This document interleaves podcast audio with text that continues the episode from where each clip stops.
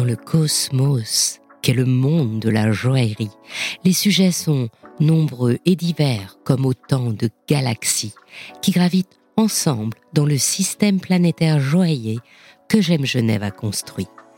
Ce salon, devenu événement culturel, offre à ses exposants comme à ses visiteurs un ensemble de sujets d'exploration autour du bijou, des savoir-faire et des problématiques actuelles.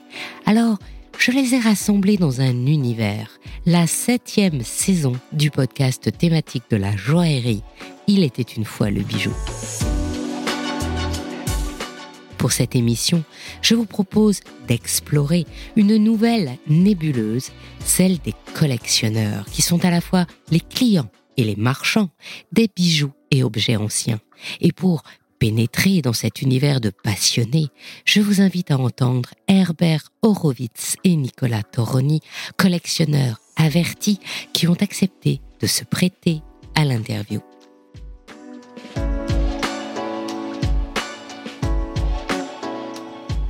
Bonjour Herbert.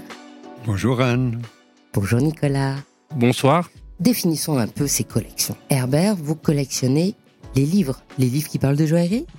Entre autres, euh, parce que ma bibliothèque, si elle commence avec les livres euh, sur la joaillerie, elle comprenne également les livres sur la gémologie, les livres sur l'orfèvrerie, les livres sur la minéralogie, sur euh, l'émaillerie, sur euh, tous les sujets annexes, sur euh, les perles, sur la pêche des perles, et beaucoup de sujets annexes qui forment un tout. Mais s'agissant de collection, quand on a le virus de la, collectionnite, eh bien, il y a beaucoup d'autres choses qui se rajoutent à ça. C'est-à-dire que déjà, du, du, point de vue de mon métier, euh, il y a les bijoux. Or, je suis surtout passionné par une époque qui est euh, l'époque Art Nouveau. Alors, tout ce qui est bijoux Art Nouveau m'intéresse, tout ce qui est pièces Art Nouveau m'intéresse, tout ce qui est dinanderie m'intéresse, tout ce qui est meubles Art Nouveau m'intéresse. Voilà. Euh, et ça n'a pas de fin. Est-ce que c'est la même chose pour vous, Nicolas? Tout à fait, dans un dans d'autres domaines, mais ça reste toujours lié à la joaillerie et les pierres. Je crois que vous avez aussi une collection qu'on appelle la collection Ravasco. Tout à fait. Je collectionne euh, un joaillier italien qui a fabriqué dans les années du début du siècle jusqu'à dans les années 50, 60. Et hum, j'achète ces pièces une, une après l'autre quand je peux me permettre de les acheter. Moi, je ne connais pas du tout cet artiste. Cet artiste est des Milanais. En fait, c'était une famille. Il y a un grand-père, un fils et un petit-fils. Donc, il y a trois générations de joailliers qui ont fait des objets sur Milan et qui ont été vendus, entre autres, même à Genève dans les années, avec des expositions dans les années 20, 30, et aussi à Paris. Donc, on en trouve un peu partout. J'ai cette chance d'avoir euh, des enfants qui cherchent par divers moyens pour euh, essayer d'en trouver un peu partout. Comment ça vous est venu? C'est pas comme une maladie où un jour vous n'êtes pas dit tiens j'ai la fièvre de la collection, si? Si un peu. c'est disons comme ça un, un, grand designer et il fait des très beaux objets et ils sont pas trop chers sur sur le marché encore. On peut les mettre de côté, les garder et les collectionner.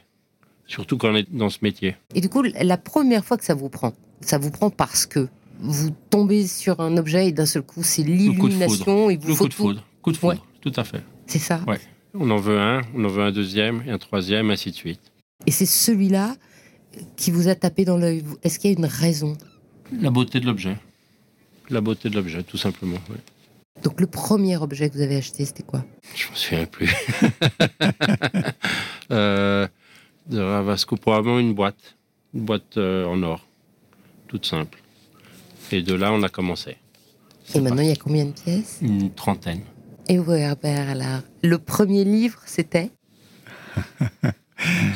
Il faut pas oublier que la bijouterie et la joaillerie est mon métier. Euh, donc, le livre est euh, un moyen d'avoir des informations sur euh, soit la technologie, soit ce qui s'est fait avant, soit ce que certains grands joailliers ont fait, et euh, le moyen d'améliorer ce que l'on fait.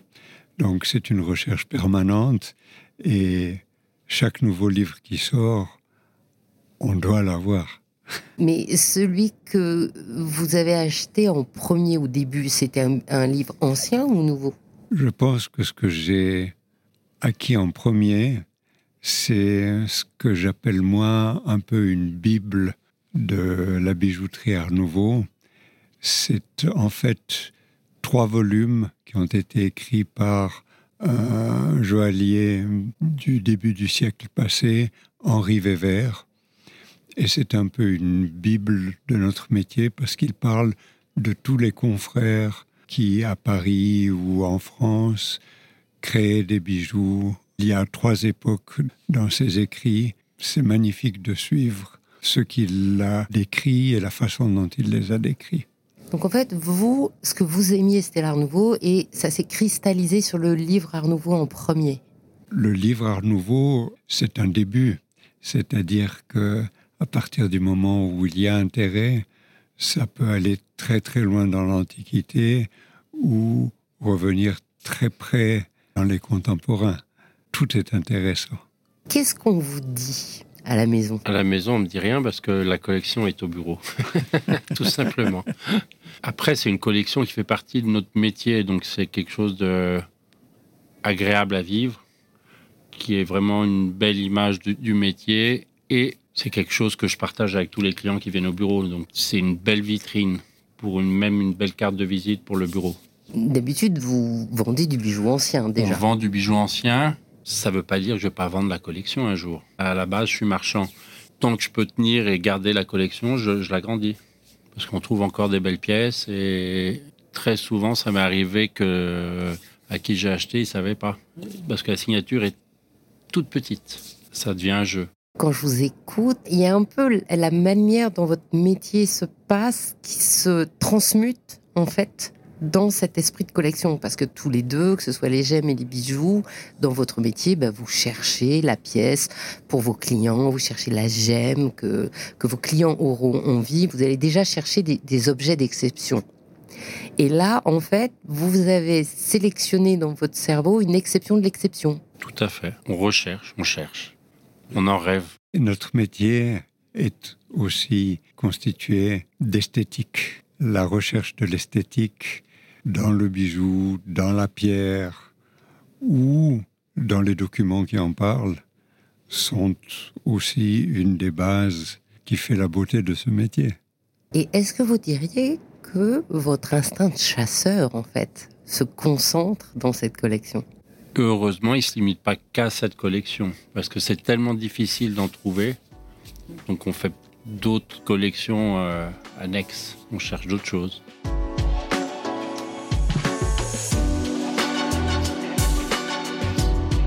Donc l'esprit du collectionneur, c'est-à-dire si vous deviez écrire le mode d'emploi du collectionneur, donc petit 1, vous lui conseilleriez déjà de chercher quelque chose dans l'environnement de son métier, c'est-à-dire quelque chose sur lequel il sait quelque chose. Il faut avoir une passion à la base, être passionné, avoir les connaissances, mais on les obtient au fur et à mesure, avec les années, avec les, les livres, en allant chercher les musées. Il faut avoir toujours l'œil ouvert. Et après, il faut suivre son éblouissement. Il faut suivre son instinct. Alors, comme le disait Nicolas tout à l'heure, on peut changer d'avis au, au, fur et à mesure de sa collection ou de sa vie. C'est-à-dire que des objets qui ont peut-être été acquis au début, quand on n'avait pas toutes les connaissances, on peut peut-être chercher à s'en défaire pour en acquérir de plus beaux ou de plus intéressant. De plus intéressant, voilà. Donc on va vers le, le toujours le plus exceptionnel en fait. Oui. Oui. oui. On nous présente quelque chose qui est moyen, qui peut aller dans la collection. Va... Peut-être qu'on a 30 pièces, on va se dire on va pas la prendre, on veut quelque chose de plus supérieur, ouais. de plus beau. Au début, on accumule, on prend. À partir de combien de pièces vous commencez à être sélectif? On est sélectif dès le début. On essaye toujours d'avoir le plus beau, mais Ça m'est arrivé d'acheter pour la collection un lot de 7-8 pièces à la fois d'une famille. Ça peut arriver, il faut tout prendre. Il faut faire avec. C'est très bien. Après, je dis, c'est une collection, c'est bien qu'elle soit exposée, c'est bien d'en profiter. D'ailleurs, j'ai fait un petit livre là-dessus. Et je peux passer à autre chose si euh, je trouve quelque chose d'autre de plus intéressant. Mais pour le moment, je continue un peu. Donc en fait, une collection, ça a une durée de vie. Au début, vous êtes passionné par un objet, vous accumulez, après vous devenez sélectif, et après, il y a le moment où on a envie de se passionner pour autre chose? On peut s'en séparer, on peut divorcer de sa collection.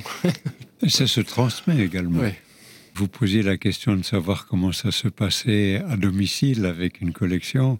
J'ai actuellement, je pense, plus de 5000 volumes. Ce n'est pas non plus évident d'emmener ça chaque soir à la maison. Et mon épouse ne me regarderait pas d'un bon œil euh, si je le faisais. Donc, euh, c'est aussi une collection qui se trouve au bureau. Oui, il y aura transmission, soit transmission en bloc, soit transmission par pièce, parce que il y a certaines pièces plus anciennes qui ont plus de valeur, qui sont plus rares, et d'autres qui sont plus courantes.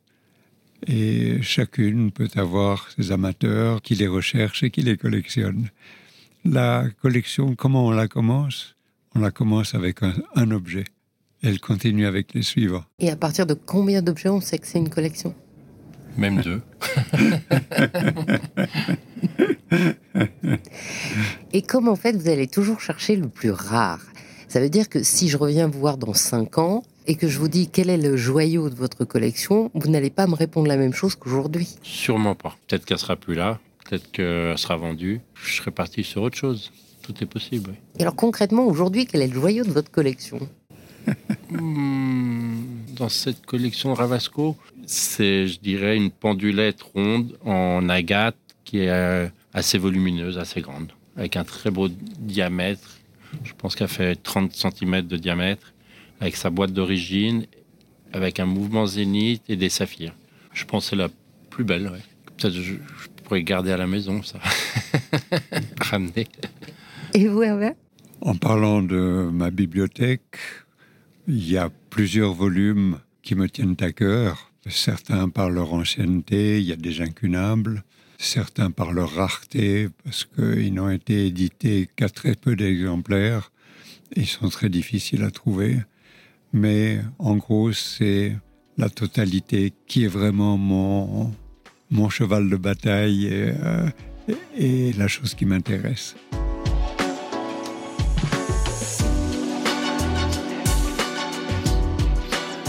Et là, autre point, la transmission euh, est très importante. D'abord, vous l'avez dit, Herbert, et puis vous, Nicolas, vous disiez que vous alliez en faire un livre. Oui, on a fait un petit livre pour pouvoir la montrer avec des photos, un peu de détails et hum, garder l'ensemble de la collection dans un livre. Si un jour elle est séparée, au moins le livre va rester. Et comme Herbert fait collection de livres, c'est lui qui vous a soufflé l'idée? Il m'a soufflé l'idée, ouais. et du coup, ça aussi, c'est un joyau de votre collection, Herbert? Pas encore, Pas mais, encore. mais, mais j'espère que ça le deviendra. en fait, on l'a édité à très peu de volume parce qu'on voulait le, le perfectionner. Et ça peut être transmis. Et vous, Herbert, vous pensez la transmettre comment, votre collection? Alors, j'ai une famille assez nombreuse. Malheureusement, personne dans ma famille ne veut suivre mon chemin. Et euh, je vois assez mal, hors ma présence, qui voudrait prendre euh, euh, chez lui sous le bras tous les volumes que, que, j'ai au bureau. C'est-à-dire que très probablement, la collection va être soit vendue à un amateur, un, collectionneur ou une institution que ça pourrait intéresser. C'est un tout petit peu ce qui me ferait plaisir si elle reste une entité euh, unique, soit elle va être dispersée, elle va, chaque livre va suivre son chemin chez des collectionneurs ou chez des joailliers qui vont en profiter. Dans l'idée de cette transmission, quand la collection est à vous, mais que vous voulez la montrer, comment ça se passe? La mienne est au bureau et tous les clients ou collègues qui viennent me voir ont le loisir de pouvoir l'admirer. Certains chercheurs euh, m'ont demandé également à pouvoir bénéficier d'une lecture de certains d'entre eux, ce que je leur accorde bien volontiers dans mon bureau, parce que je ne laisse pas aucun volume sortir du bureau. Et du coup, vous le gérez comme euh, un fonds euh, documentaire avec des listes, des Excel euh Oui, tout à fait. tout à fait. Chaque livre est numéroté. Chaque livre porte un ex-libris qui m'est propre et a une petite fiche qui est glissée à l'intérieur pour pouvoir retrouver son emplacement, son domaine, etc. Donc on est très loin du cabinet de curiosité où on se dit tiens j'aime ça, je le mets dans une vitrine et puis voilà. En fait c'est extrêmement sérieux de monter une collection. C'est un travail. C'est un travail, c'est une passion, ça prend du temps. Il y a de la restauration. C'est un, gros investissement de temps, de travail d'argent. Donc on, on en prend soin, oui. Comment on, restaure comme ça quand c'est un artiste spécifique? Tout dépend de l'objet. Il y a soit c'est l'orfèvrerie, soit c'est les pierres dures, soit c'est la naque, soit c'est l'émail. Tout est lié à, à, des artisans bien spécifiques. Chaque chose a, dans son, domaine. Et est-ce qu'on fait une collection en se disant, puisque tous les deux, vous avez le sentiment que, que quand même elle, elle va avoir une fin, cette collection, et donc est-ce que vous avez des collections pour faire de l'argent? Premier but, je pense, c'est pas pour faire de l'argent, mais en ayant accumulé 30 pièces, le, fait est qu'il y a si on additionne tout, ça fait un peu d'argent, tout à fait. À la fin, oui. C'est pour ça, je pensais peut-être un jour à s'en séparer. Parce que ça fait un, patrimoine. Là, vous avez fait un pari, en fait. Un plaisir. Plaisir. Paris, non. Que, que, ça allait, que la valeur allait augmenter? Elle augmente parce qu'on accumule les, pièces, ça fait un bel ensemble et ça peut intéresser quelqu'un de. même un musée, je dirais, ou un, une institution, ou faire des expositions avec, sans arrière-pensée. Hein. Je n'ai pas pensé ça au début de la collection. Ça fait deux fois que vous parlez d'exposition, donc c'est quelque chose qui vous tient à cœur de montrer cette collection? Oui, oui, oui. c'est un plaisir. J'adore. Partager, ça se partage ça doit être plus difficile pour l'objet livre. Et pourtant, j'ai participé à certaines expositions pour lesquelles j'ai prêté des livres euh, il n'y a pas très longtemps à Lyon, par exemple. Mais dans ce dont vous parliez sur euh, la valeur, il est certain que quand on collectionne, certains objets qui manquent à notre collection, on peut les payer plus cher que d'autres personnes pour lesquelles ça ne représente qu'un objet parmi d'autres parce qu'ils viennent combler un trou dans la collection. Donc, il peut sembler qu'on les paye un peu cher, mais dans l'ensemble de la collection, ça représente quelque chose de très important. Si vous prenez par exemple cette collection Ravasco, est-ce que vous achetez tous les objets ou comme vous, quand c'est des livres de joaillerie, vous achetez tous les livres de joaillerie et un jour vous dites bon finalement celui-là il est moins rare, je m'en sépare. Comment on la structure cette collection? On la structure euh, tout simplement. Après, c'est une question de moyens. Hein. Il, y a des, il y a des objets, j'ai dû les laisser passer parce qu'ils étaient trop, trop chers. On m'en demandait trop et malheureusement, ils ont été vendus à d'autres collectionneurs. Ça, ça arrive très souvent. Mais quand il y a un objet, je, me serre un peu la ceinture quelque temps pour euh, l'avoir, je le fais. Il faut faire une collection cohérente, donc il y a des objets, c'est intéressant de les avoir. Ça amène un plus. Comment vous la structurez dans votre tête pour que ça vous semble intéressant? C'est une question de coup de chance. On tombe dessus, on réfléchit pas, on va de l'avant et il n'y a, pas de timing. un objet, on va vous le présenter demain matin. On va m'appeler en Italie, je vais prendre la voiture, je vais aller le voir. Donc il faut y aller. C'est tout, tout est une question de chance, de timing, d'argent. C'est un tout, c'est un travail. Et les, motivations peuvent être très différentes parce que la structure, elle peut arriver de l'ensemble que l'on a réuni. Je pense dans la collection de Nicolas, fait par Ravachko, il y a des petits personnages. Un personnage, quand on en trouve un deuxième, c'est très agréable de pouvoir l'avoir, et un troisième, et un quatrième, etc. Voilà. Et ça donne, pour finir, une structure à la collection. S'agissant des livres, comme je vous ai dit, j'en ai plus de 3000, plus de 5000, pardon, plus de 5000 volumes. La structure, elle se fait par euh, sujet. Il y a des sujets sur le diamant, il y a des sujets sur les émeraudes, sur les rubis, sur les saphirs, sur les perles, sur les bijoux, les bijoux art nouveau, les bijoux de l'époque victorienne. Euh, voilà, enfin, il y a des sections. On ne prend pas tout, malgré les 5000 volumes que j'ai il y en a énormément qui me manquent encore. Et chaque jour, je me rends compte qu'il y a euh, certaines lacunes. Mais voilà, c'est ce qui fait que ça permet de continuer et, de voir l'avenir euh, de façon rose.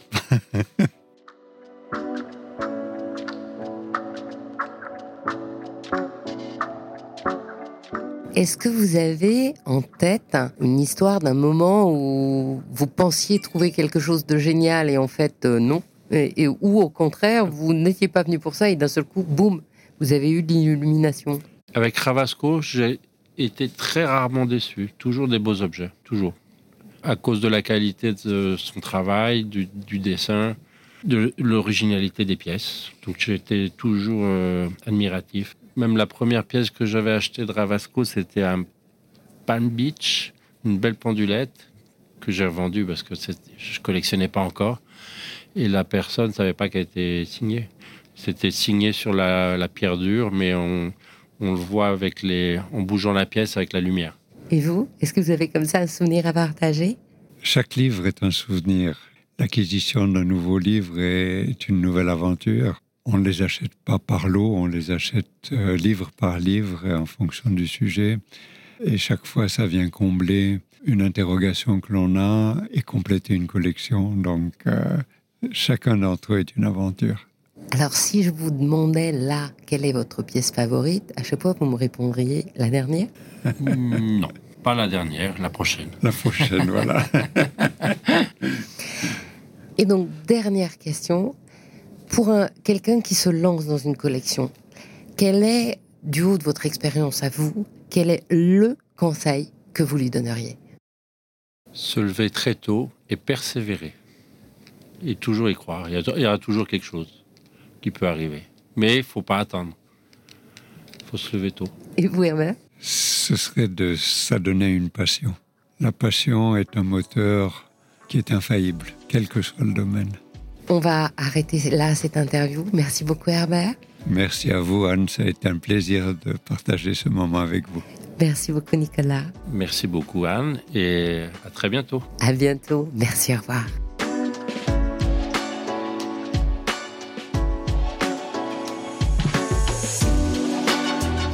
D'avoir écouté cet épisode des univers de J'aime Genève. J'espère qu'il vous a plu et que nous pourrons en parler ensemble lors de la prochaine édition du salon. Je suis Anne Desmarais de Jotan et je donne une voix aux bijoux chaque dimanche. Les semaines suivantes, je vous retrouverai en alternance sur le podcast Brillante et le podcast Le bijou comme un bisou. En attendant, faites-moi plaisir, soutenez les podcasts en mettant des avis, des pouces, des étoiles sur Apple Podcasts et Spotify. N'hésitez pas à partager ce podcast sur vos réseaux sociaux et à mettre de gentils commentaires sur les réseaux sociaux d'Il était une fois le bijou et de J'aime Genève. À tout bientôt!